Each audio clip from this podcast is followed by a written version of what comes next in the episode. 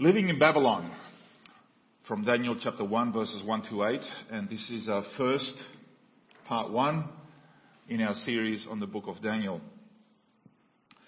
So we are going to be looking at this book for the next few weeks and, and months and uh, it is an important book because even though it was written 2600 years ago, many of the topics, many of the subjects that are brought up in it are very much issues that we are facing today. What are they? The pride of man, the battle between belief and unbelief, the events that are shaping our history, the wheeling and dealing between powers, one country invading another. In fact, it's, it's been said that this book gives us a, a clearer understanding of history than any other book in the Bible. This is because ultimately, irrespective of appearances to the contrary, it is God who is in control of human history, not humans.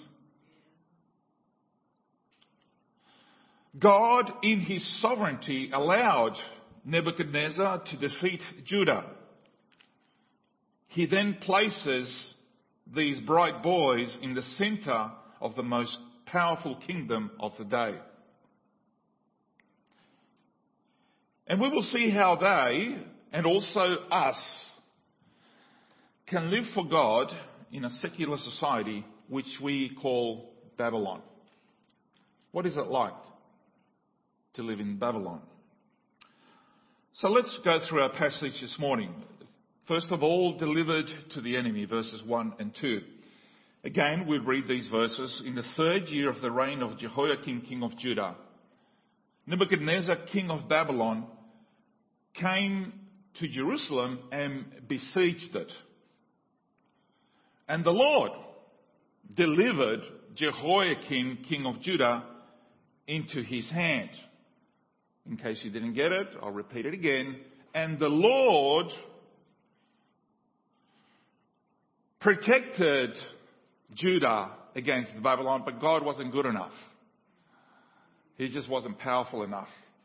Is that what we read? No. What we read is that he delivered Jehoiakim, king of Judah, his own people, he delivered his own people into his hand.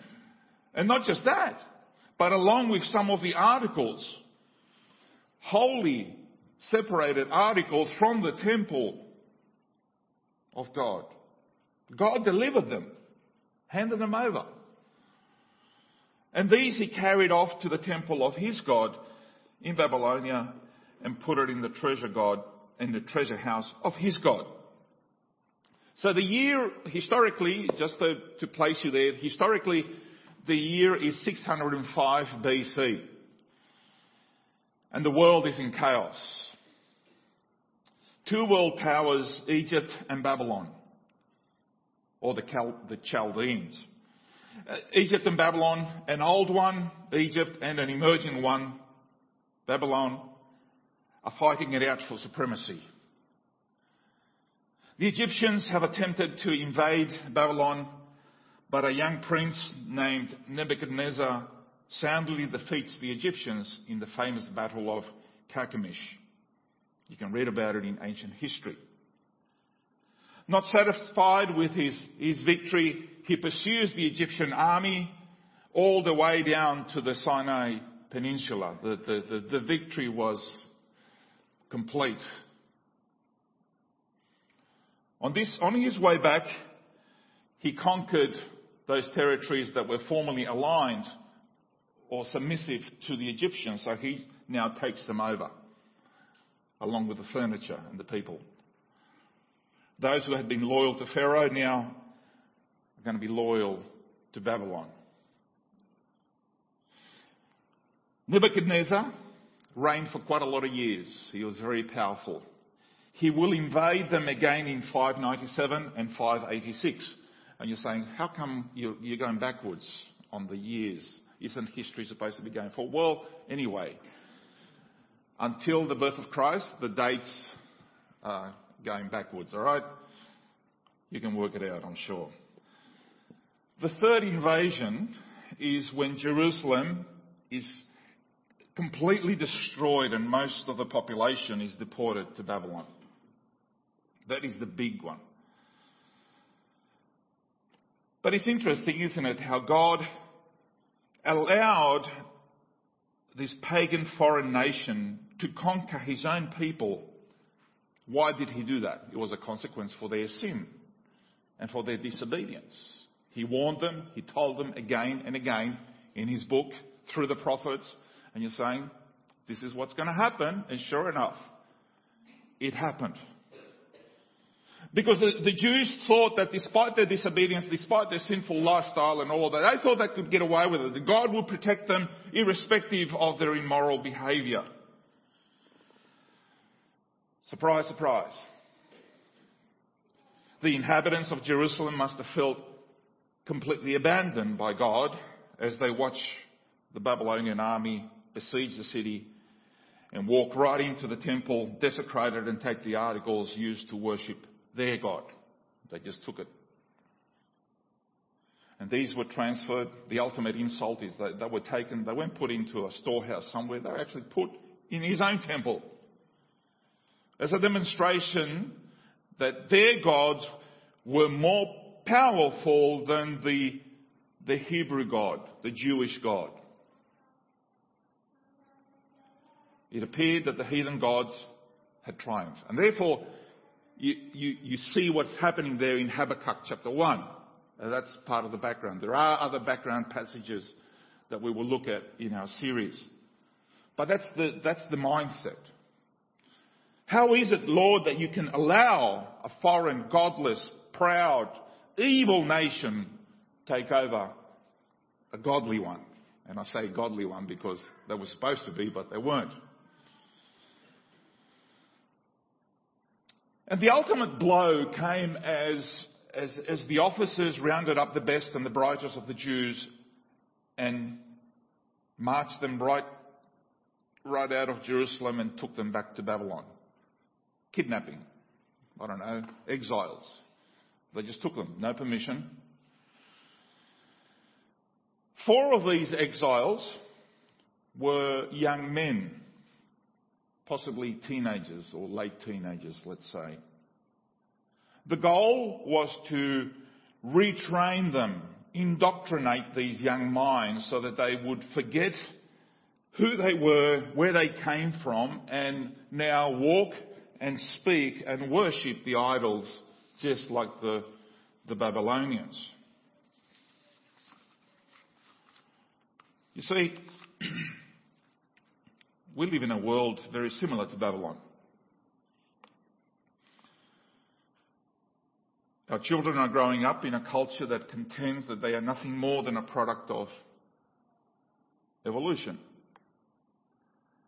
There is no ultimate meaning or purpose to life other than to eat, drink, be merry, do your duty until you're useful, and then we will terminate you and die. Either die or we will terminate you. That's the whole purpose of euthanasia. A culture where it is better to be, apparently, it's better to be immoral and rich and famous than being poor, honest and ignored.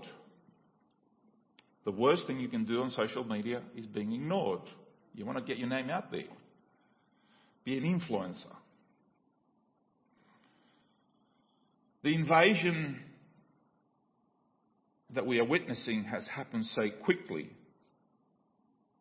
the last 10, 20 years, with very little resistance to the enemy. It just happened.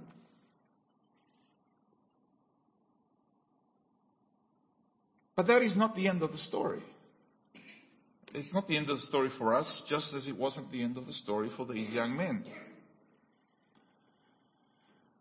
Because the, the Babylonians, in their power, in their hubris, they, they sorely underestimated the resolve of these young men.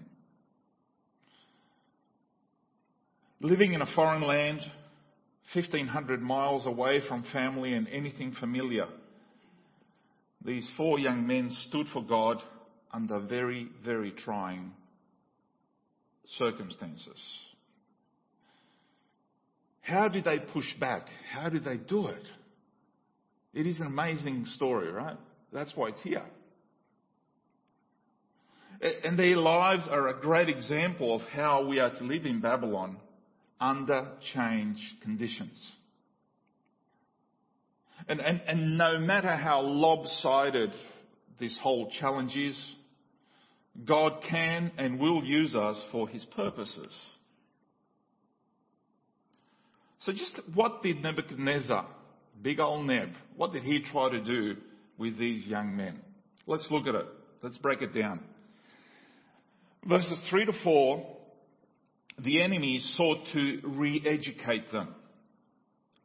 Then the king ordered Ashpenaz, chief of his court officials, to bring into the king's service some of the Israelites from the royal family. That's a key word there. From the royal family and the nobility.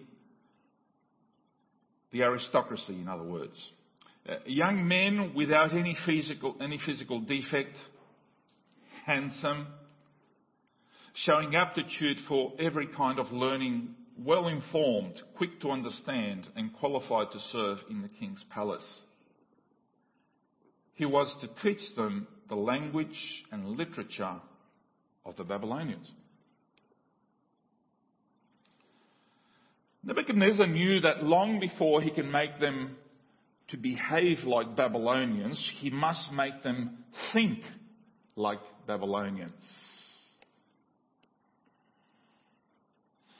the first step in making them think like Babylonians was to make them learn the language, the customs, the Chaldeans way, the Chaldean way of thinking. He had to change their heart language from Hebrew to Aramaic.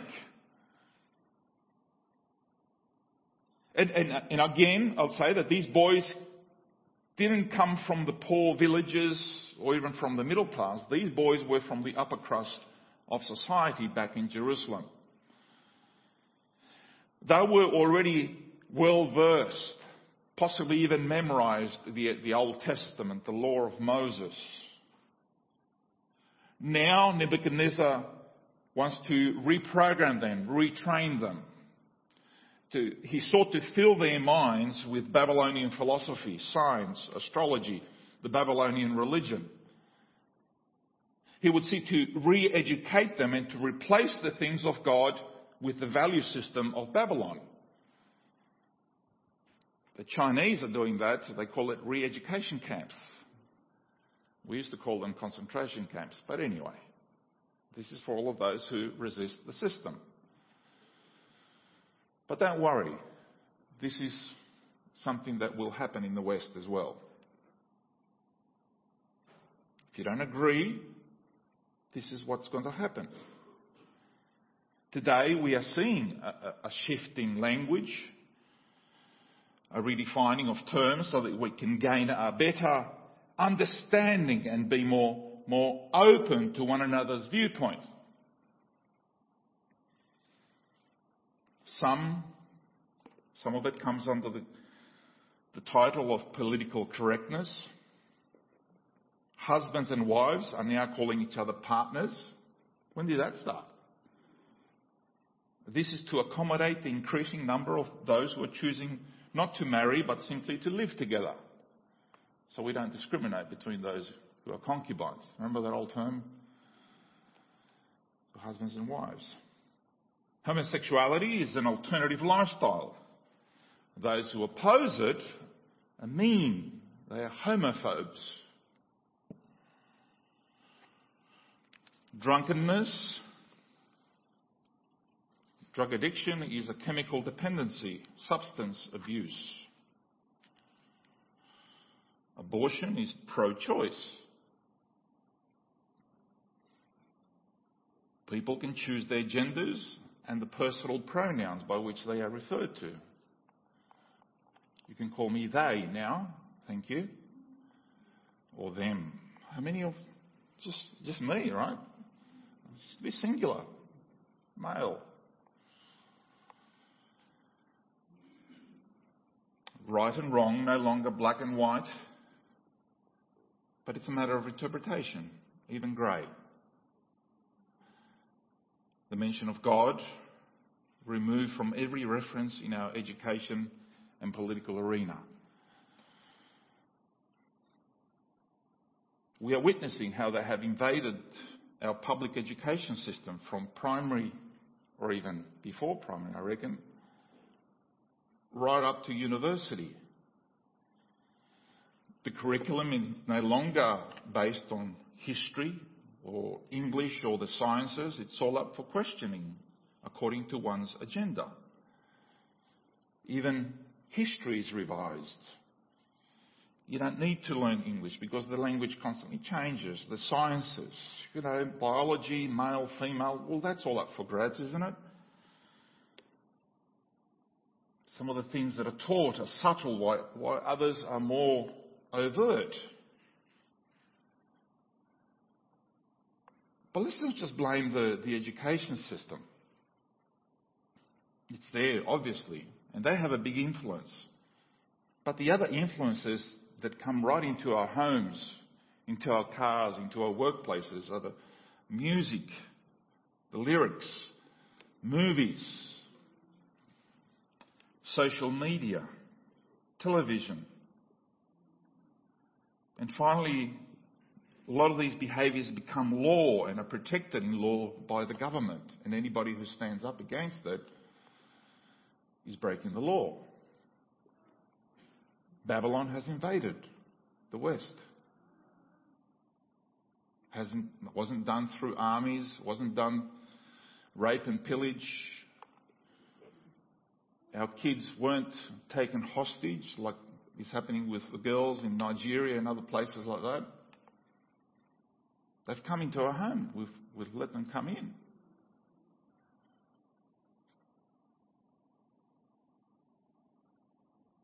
What else did he did Nebuchadnezzar do? The enemy sought to change their lifestyle. Verse 5. The king assigned them a daily amount of food and wine from the king's table. They were to be trained for three years and after that they were to enter the king's service. So if education wasn't enough to, to bring about the change, then a new lifestyle would seduce them to join in. This is all part of the process which is often known as conditioning. Nebuchadnezzar gave them a portion of the royal delicacies of Babylon that he indulged in, along with the wine which he drank. He sought to, to pamper them with the pagan culture, to entice them to, to develop an appetite for these things and therefore change their lifestyle from what they were used to.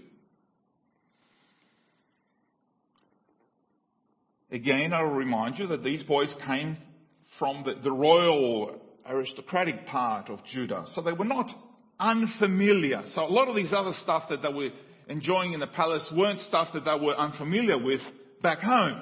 And that's a good thing. So what, they weren't going to be easily seduced by this new stuff because I said, well, that's just like you know, we used to have this stuff at home.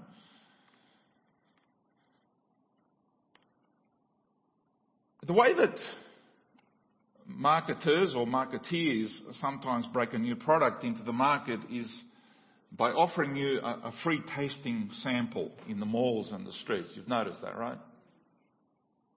That's the, they sell you the product. That's a, a very harmless way to do it. If people like it, they develop an appetite for it, and then you have a customer. Hopefully a continuing customer.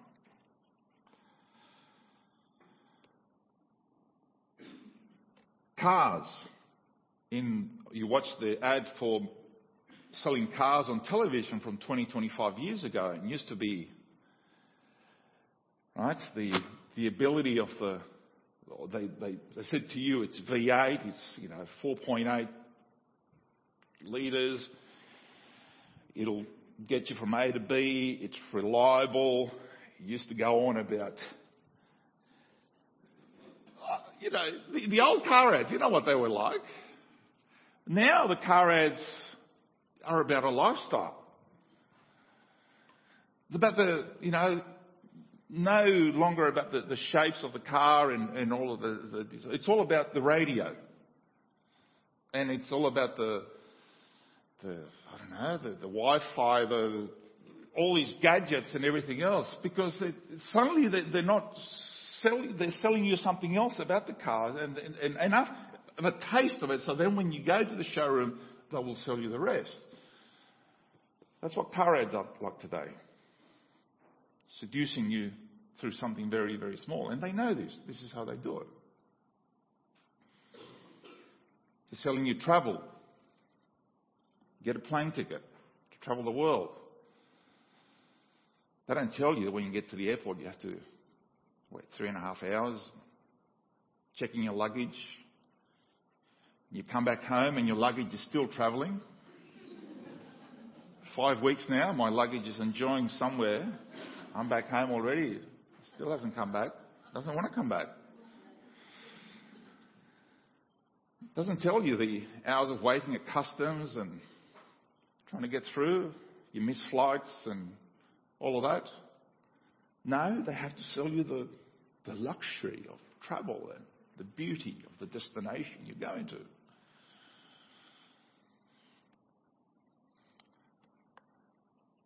Smokers will tell you that the first cigarette was free.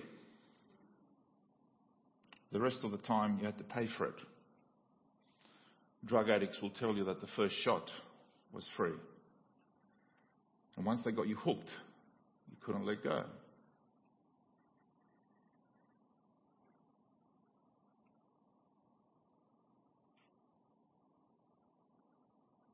What about in sex? Sexual behavior. They hook you in and then you have to keep going to fit in. It's a change of lifestyle. Can you see all the temptations? This world, it's, it's right around us.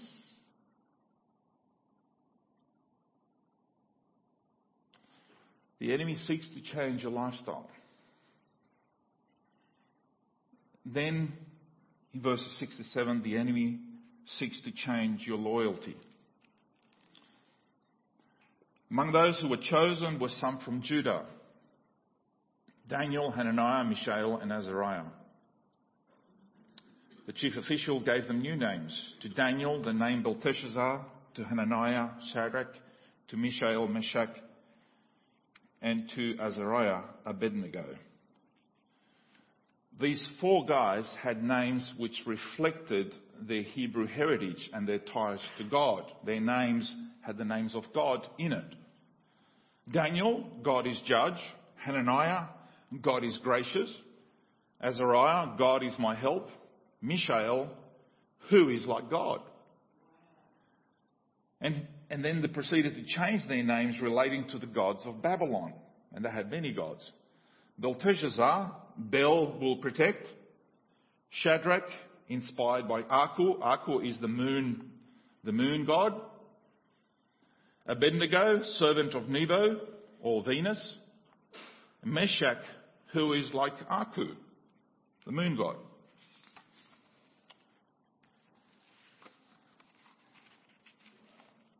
Our youth are also targeted so that they change their identities. The pressure comes in different ways. There used to be pressure about Nike. Now you got to you, you wear the free logo in front of you. That's free advertising, and the kids are paying 80, 90, 100 dollars to wear Nike. They should be paying you to wear their advertising. No, you do it for free. Branding, right? It, it, how then? I'm just giving you one example, but this is happening right around. In the face of these seemingly overwhelming challenges, what, what did these boys do? How did they, how did they do it? Well, verse 4, they stood out. They stood out. Young men without any physical defect, handsome, showing aptitude for every kind of learning, well informed, quick to understand, and qualified to serve in the king's palace. Some of these were natural talents that they had, that God given them. And others were talents that they developed. Some of them were gifts, some of them were talents, is a better way to put it. There were a number of things about these guys that made them stand out and, and be noticed by the chief of the officials. We must assume that these four were selected from a, a vast group, right? And, and, and no, it wasn't just their good looks, although it highlights it here, doesn't it? They could have protested in their anger and, and grief from the fact that they were taken from their home, from their family, and sitting in, you know, 1500 miles away. They could have been angry and, and grieving this whole time. And, and, decide that they will have absolutely nothing to do with this tyrannical power that had kidnapped them. If you want to kill us, kill us. Fine, we're not doing anything you ask us to do. They could have said that. No, they chose to excel in ability to learn and in service. They stood out. When someone does not conform, they are in fact standing out from the rest. They stood out. Therefore, the Apostle Paul says in Romans 12, 1 to 2, Therefore I urge you, brothers and sisters, in view of God's mercy, to offer your bodies as living sacrifices, holy and pleasing to God. This is your spiritual act of worship. Do not conform any longer to the pattern of this world, Paul said, but be transformed by the renewing of your mind. Then you will be able to test and approve what God's will is then you will know what God wants, how He wants you to live in these difficult circumstances. His good, pleasing, and perfect will. We need to stand out. We need to be people who don't just follow the Greek philosopher, you know his name, Mediocrities. You can't just let mediocrities be your standard for how you do things. We need more Christians to excel in business, in academia, in sport, in politics, in music and arts, and even in entertainment. We need that. You need to pray for our young people for our young adults, for our young families. We have a wonderful group here who lead us in worship. They, they excel in their own area at, at school and at university. Continue to pray for them that God will protect them, that they will not conform to the world, but they will conform to God's standard. We have our very young, our very own Pearson, who's going for about four five weeks, five, six weeks to train with the Australian Army. We have to pray that God will protect and use him in that environment. Very challenging, very challenging. That he will excel, not just, you know, be mediocre, but that he will do really well. Yes, there will come a time, and we will see in the rest of this book, there will come a time, there will come a point when our stance will be incompatible with that of what they expect us to do. Right? You, you need to know that line. For example, we've had Andrew Thorburn episode in, in Victoria. A Christian who is appointed to be a leading a club, and then they go after him because of his the church that he goes to. And he wouldn't budge. He says, that's, that's the people I belong to. He didn't deny it. But until then, until that point comes, we, we, we need to, to do our best. We need to excel at what we do. We need to con- contribute to society to the society we're part of. But certainly not to conform to all that they do, obviously, but we need to contribute. In fact, that's one of the calls of Jeremiah about when he spoke to the people living in Babylon in, in another book, obviously. What else did these guys do? They stood, to, they stood up together. They stood up together, verse 8. But Daniel resolved not to defile himself with the royal food and the wine. Somewhere along the line, Daniel became the, the leader of the group, and, and the rest of them followed, but they stood together. We will see that in, in the following passages. If, if you're standing on your own, it's difficult because, well, you're alone. I'm sure that these young boys who were far from home found real encouragement from each other. They agreed on a certain decision and they decided to stick together. Eh, you need to read the rest of the chapters in order to see how, how these guys fitted really well together.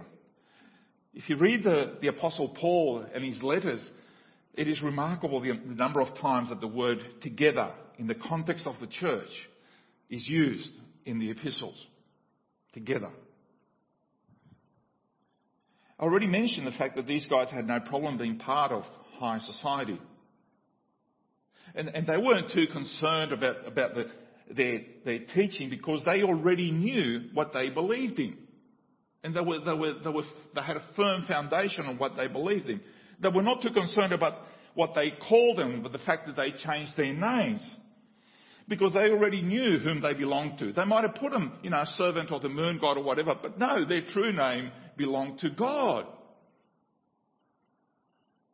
Call me what you want. But I know who I am. I know whose I belong to. But on the issue of food, they did have a problem. And I think the issue here had probably had to do with ceremonial laws of the Old Testament. And more than likely, the food was offered to idols. This is what they, they had an issue with. For them, it was obviously an issue of conscience. So they knew where to draw the line. In later chapters, yes, the stakes get much higher. But here, they resolved beforehand. They made a resolution. They resolved in their own hearts. So whatever resolve they had, that will carry on. It will make it easier to make decisions later on. Guys, you need to have resolve. What are the things that you are willing to do and what are the things that you will not compromise Resolve in your heart before the trial comes. This I am not willing to do. It was G.K. Chesterton who said, morality, like art, involves drawing the line somewhere. You need to know where you're going to draw the line.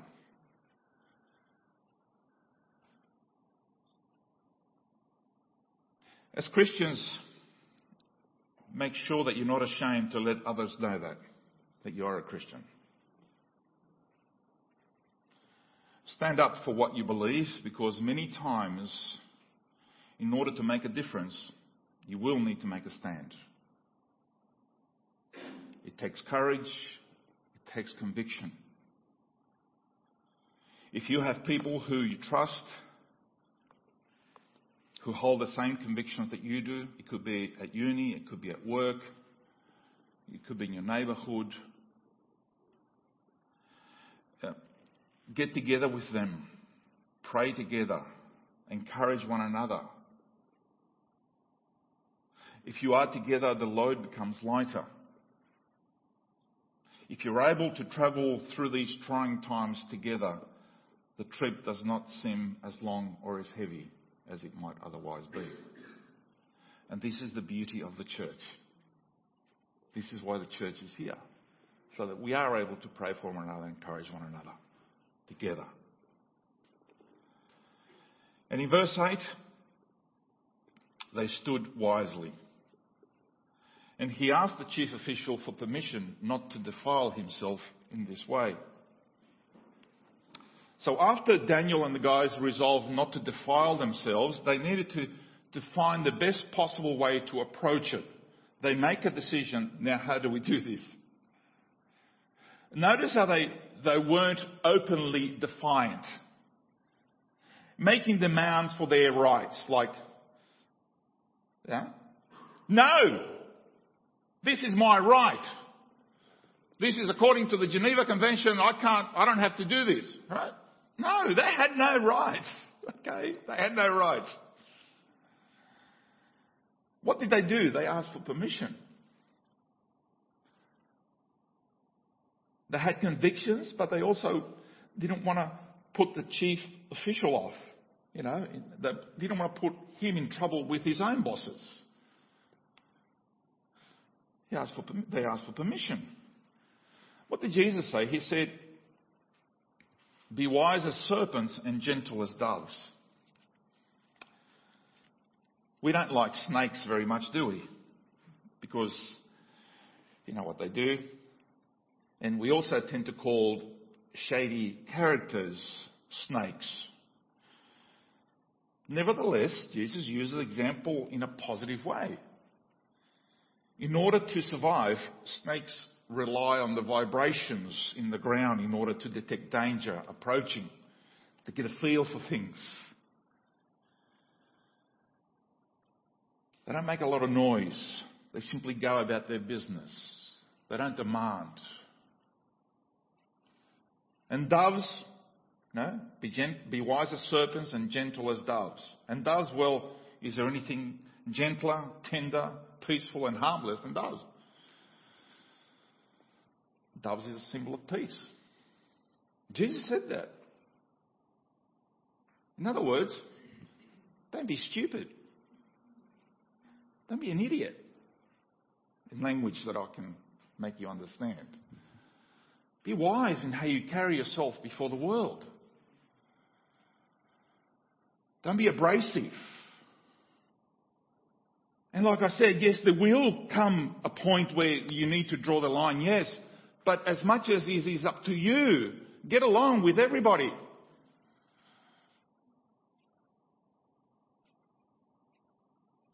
So as, as, as we, we navigate these troubled times, we will need courage, resolve, as well as godly wisdom.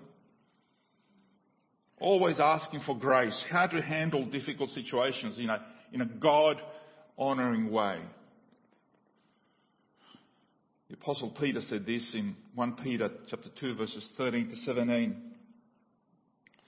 Submit yourselves for, for the Lord's sake to every human authority, whether it be the emperor as the supreme authority or to governors who are sent by him to punish those who do wrong and to commend those who do right. For it is God's will that by doing good you should silence the ignorant talk